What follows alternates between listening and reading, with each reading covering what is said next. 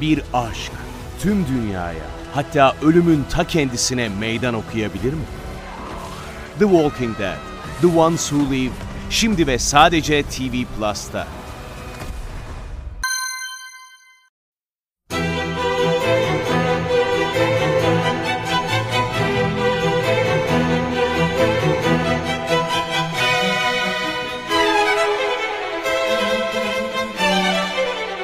Herkese merhaba, Sinematris'te Görkem Öge ile birliktesiniz. Bu haftaki programımızda daha çok gündeme göz atmaya çalışacağız. Hem sizinle paylaşacağım birkaç sinema haberi var, hem de şu an gösterimde olan iki ayrı projeden bahsetmeye çalışacağım.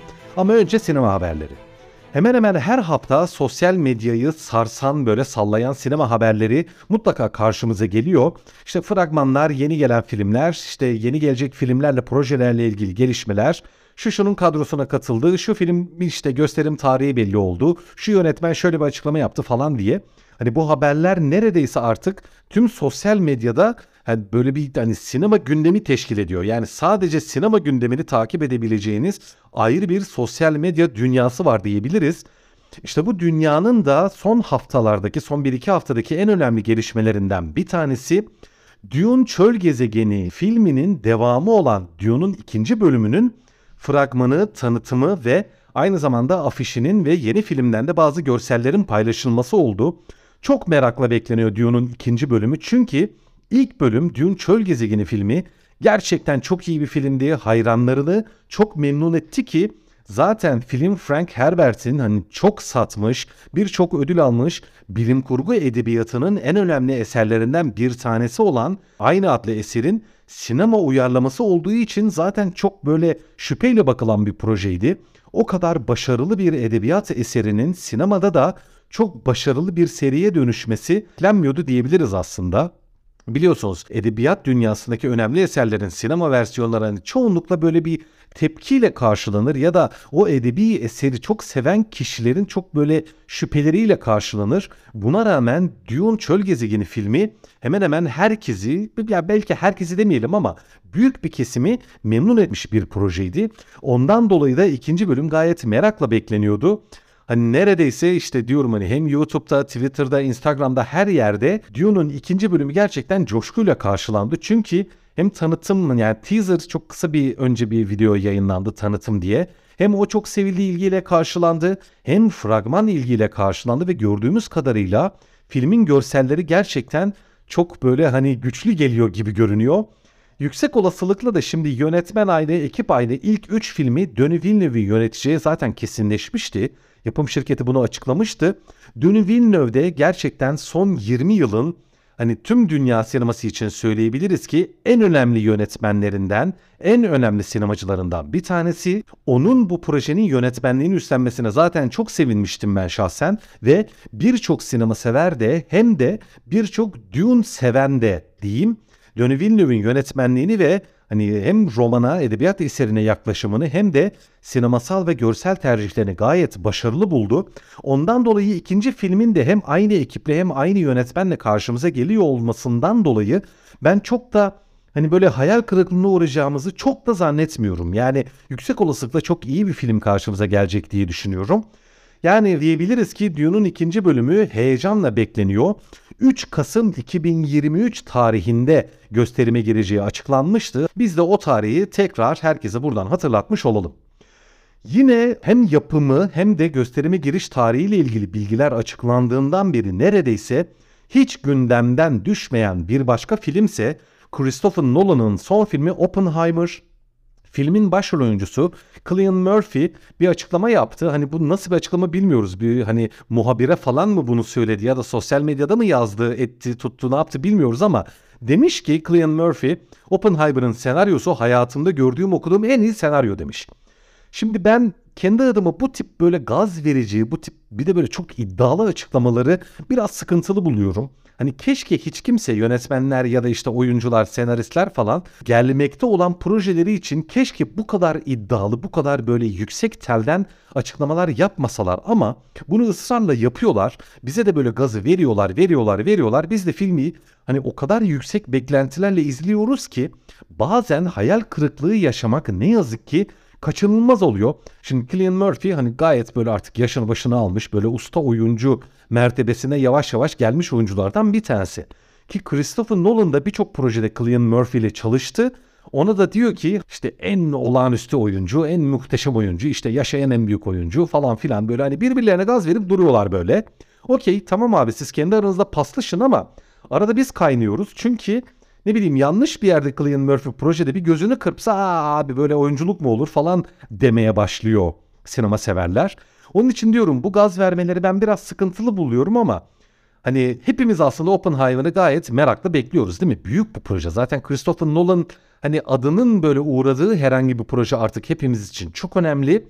Ki bundan önceki projede Tenet projesinde her ne kadar Christopher Nolan geniş bir kitleyi biraz hayal kırıklığına uğratmış olsa da elbette yine 2000'ler sonrası sinemanın en önemli yönetmenlerinden, sinemacılarından bir tanesi olduğu için Christopher Nolan ne yaparsa yapsın merakla bekliyoruz. Oppenheimer'ın da yeni yeni görselleri paylaşılıyor. İşte fragmanı zaten paylaşıldı. Onun için yine merakla beklediğimiz projelerden bir tanesi ve o Dune Çöl Gezegeni'nin ikinci bölümü gibi artık hani Kasım falan değil Temmuz ayında 21 Temmuz'da gösterimde artık neredeyse yani önümüzde 2-2,5 aylık böyle 3 aylık bir şey kaldı yani zaman kaldı. Heyecan giderek artıyor. Umuyoruz ki Oppenheimer yılın en önemli projelerinden bir tanesi olacak zaten o kesin hani önemli olduğu kesin ama umuyoruz ki en iyi filmlerinden de bir tanesi olacak. Zira beklentiler gerçekten çok yüksek. Bir tane daha filmi anacağım. Merakla bekleniyor diyeceğim ama hani bu filmin daha gösterime girmesine bayağı bir zaman var.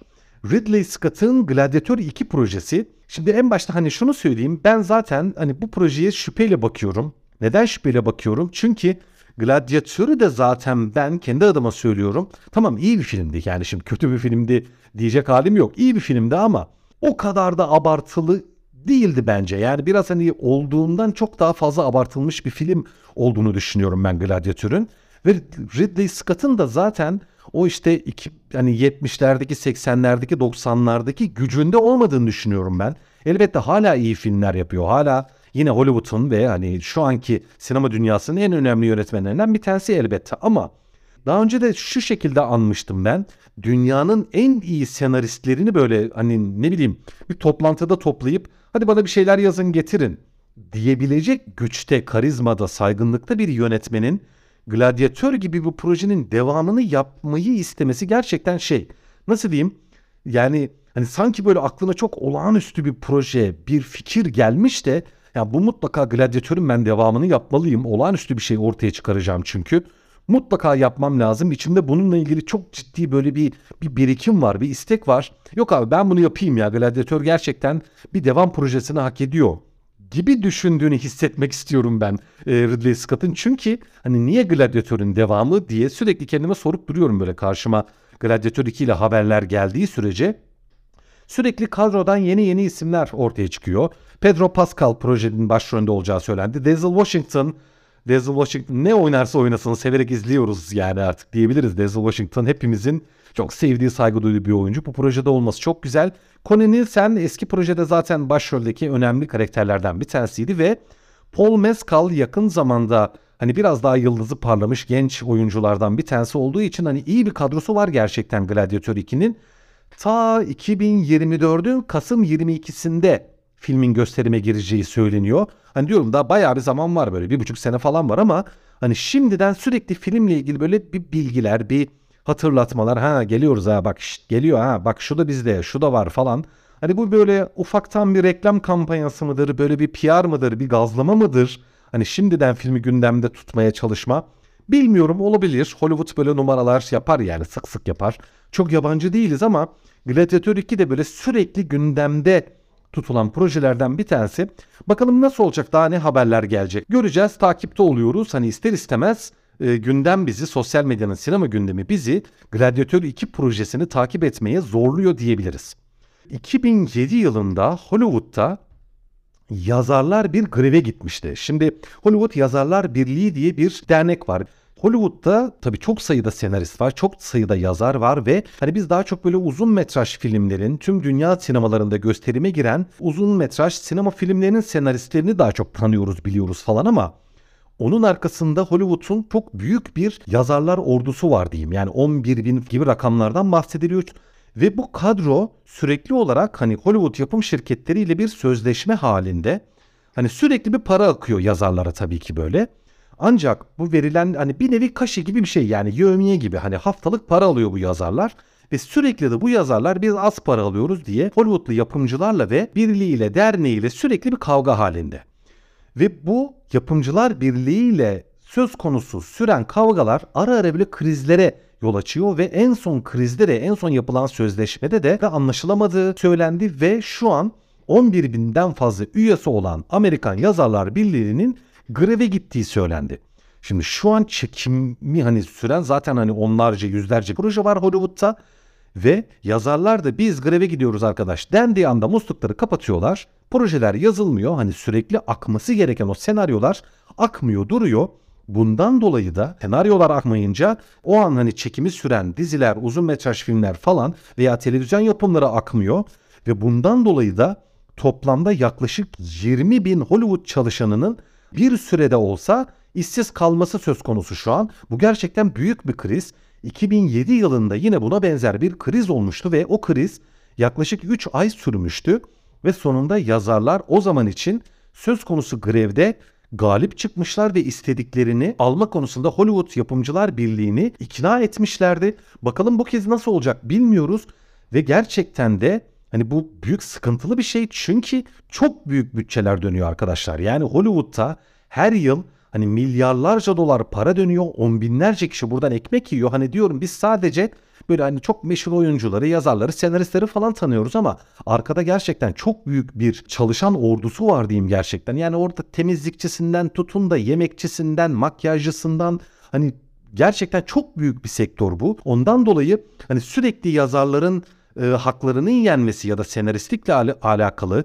senaristliğin yeterince para kazanılan ya da yeterince saygınlığı olan bir meslek olup olmadığı üzerine tartışmalar Hollywood'da bile devam ediyor. Bakalım nasıl sonuçlanacak? Bununla ilgili gelişmeler olursa, haberler olursa ben sizinle tekrar paylaşmak Bir aşk tüm dünyaya hatta ölümün ta kendisine meydan okuyabilir mi?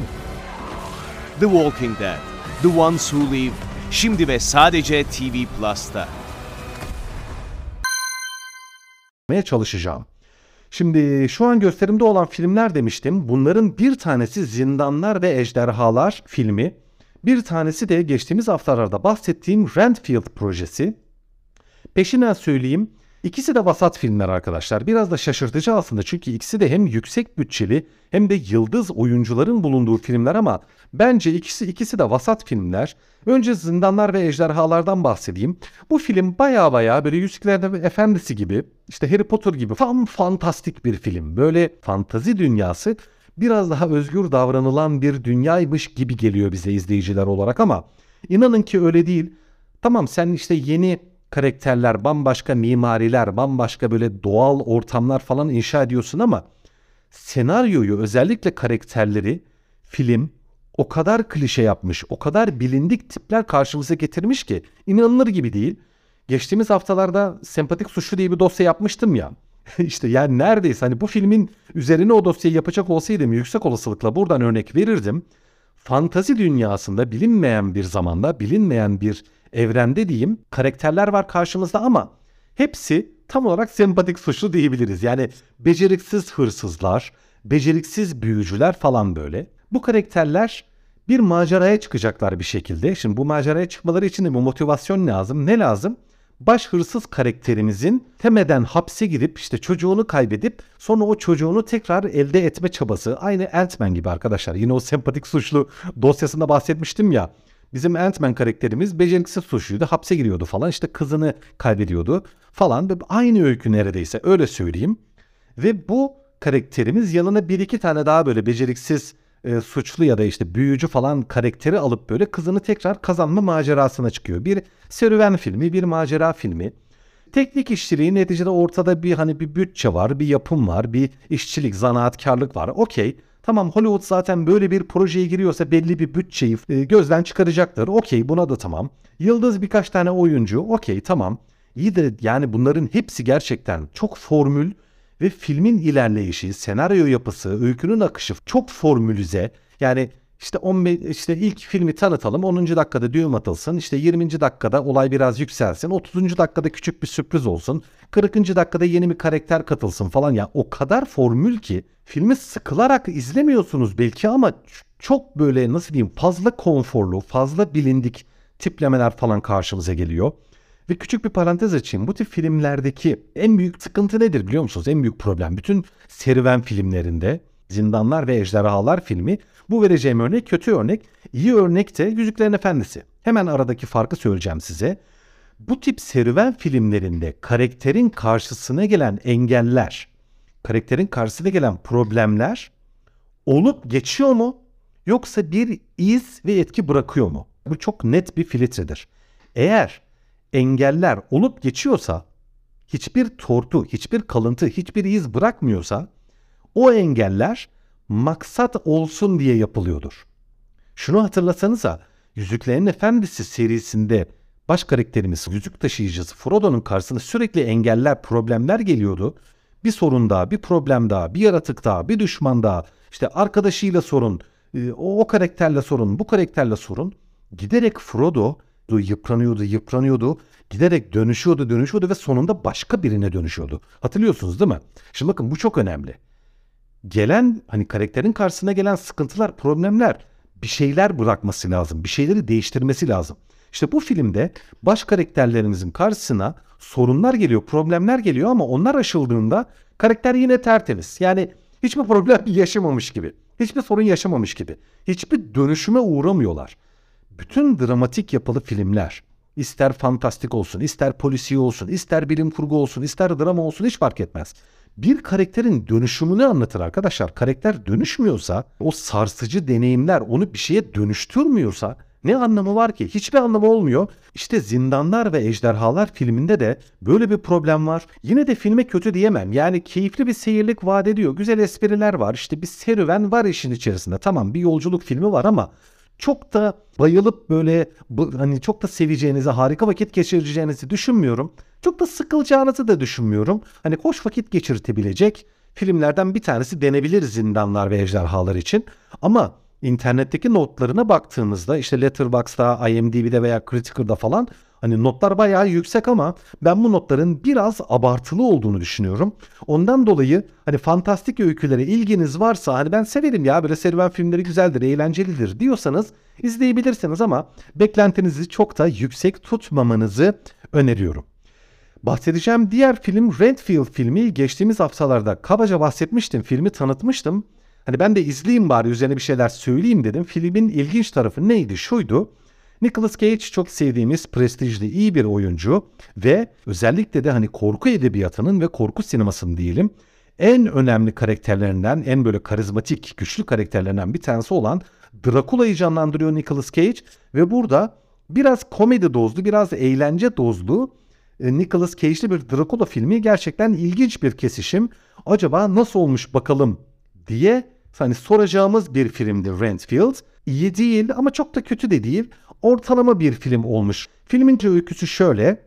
Burada Rentfield karakteri Nicholas Holt'un canlandırdığı yakın dönemin yine iyi oyuncularından bir tanesi. Ee, Dracula'nın yardımcısı bu karakter adı da Rentfield. Filmin adı da oradan geliyor zaten. Dracula tam tarih verilmiyor ama bu onun yaşadığı dönemleri diyoruz. Hani işte 1600'ler 1700'ler olabilir. Dracula'ya bir kilise e, savaşçıları, rahipler saldırıp Don Kont Dracula'yı yakıyorlar öyle söyleyeyim. Hani gün ışığı için bir vampir neticede değil mi bu? Gün ışığı gelince böyle bir anda alev alıyor. Böyle üzerine benzin döküp kibrit çakmışsınız gibi alev alıyor.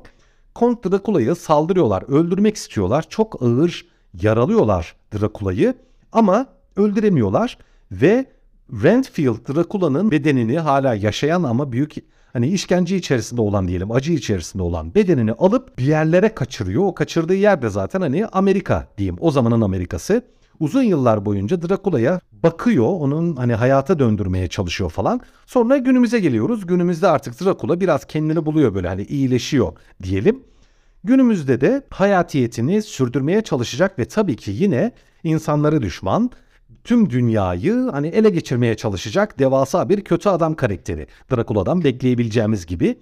Tam bu süreçte de Redfield karakteri kendisini Drakula'nın hani o kötücüllüğünden, o karanlık dünyasından falan kurtarıp normal bir insan olmaya çalışıyor. Yani bir anlamda aslında Drakula'ya ne yapacak? İhanet edecek. Yani onu terk edecek.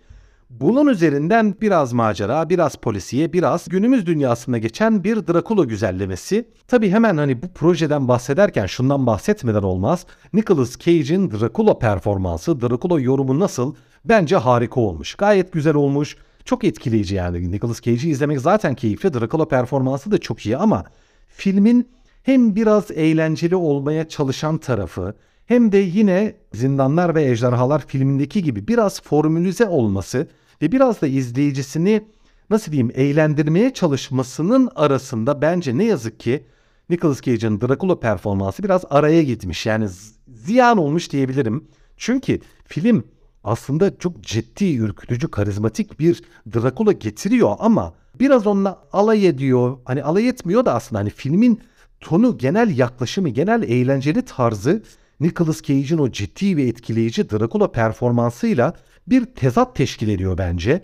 Gayet böyle ciddi bir korku, gerilim, dram falan olacak olsa film hani bizi eğlendirmeye çalışmayacak olsa nefis bir proje olurmuş gerçekten. Çok iyi bir proje olurmuş. Yani film daha senaryo aşamasında, tasarlanma aşamasında Nicolas Cage'in etkileyici Dracula performansının eğlenceli bir projenin içerisine konması fikri bence çok yanlış olmuş zaten. Ondan dolayı Renfield filmi her ne kadar iyi oyunculuklar içeriyor olsa da geleneksel o iyi Hollywood zanaatkarlığını içeriyor olsa da bence biraz sıkıntılı olmuş. Tam ton tutturamamış böyle. Yani ne tam e, korkuyorsunuz, ne tam eğleniyorsunuz, ne tam sürükleniyorsunuz. Böyle arada kalmış bir proje olmuş. Oysa Nicolas Cage'in o güçlü oyunculuğunu parlattığı sahnelere kapıldığınızda filmin gayet iyi böyle ciddi bir proje olacak olsa gayet iyi olabileceği fikrini hemen ediniyorsunuz ama diyorum film o tarafa pek de prim vermemiş. Ama kabaca yine böyle ilginç hani Nicolas Cage'i e, Dracula performansında izleyelim ve biraz da böyle eğlenelim. Böyle hani biraz komedi, korku, gerilim e, aksiyonumsu bir film izleyelim diyorsanız Renfield'i izleyebilirsiniz ama dediğim gibi çok da beklentinizi yüksek tutmamanızı öneririm diyorum. Evet bu hafta hem gündemdeki iki filme hem de gündemin sinema haberlerine bir göz atmaya çalıştık. Bu haftalık bu kadar. Önümüzdeki hafta tekrar görüşmek üzere. Teşekkürler.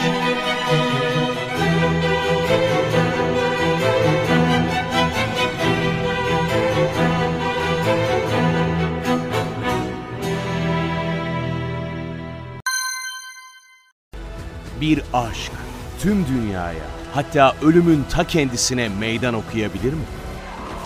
The Walking Dead, The Ones Who Live, şimdi ve sadece TV Plus'ta.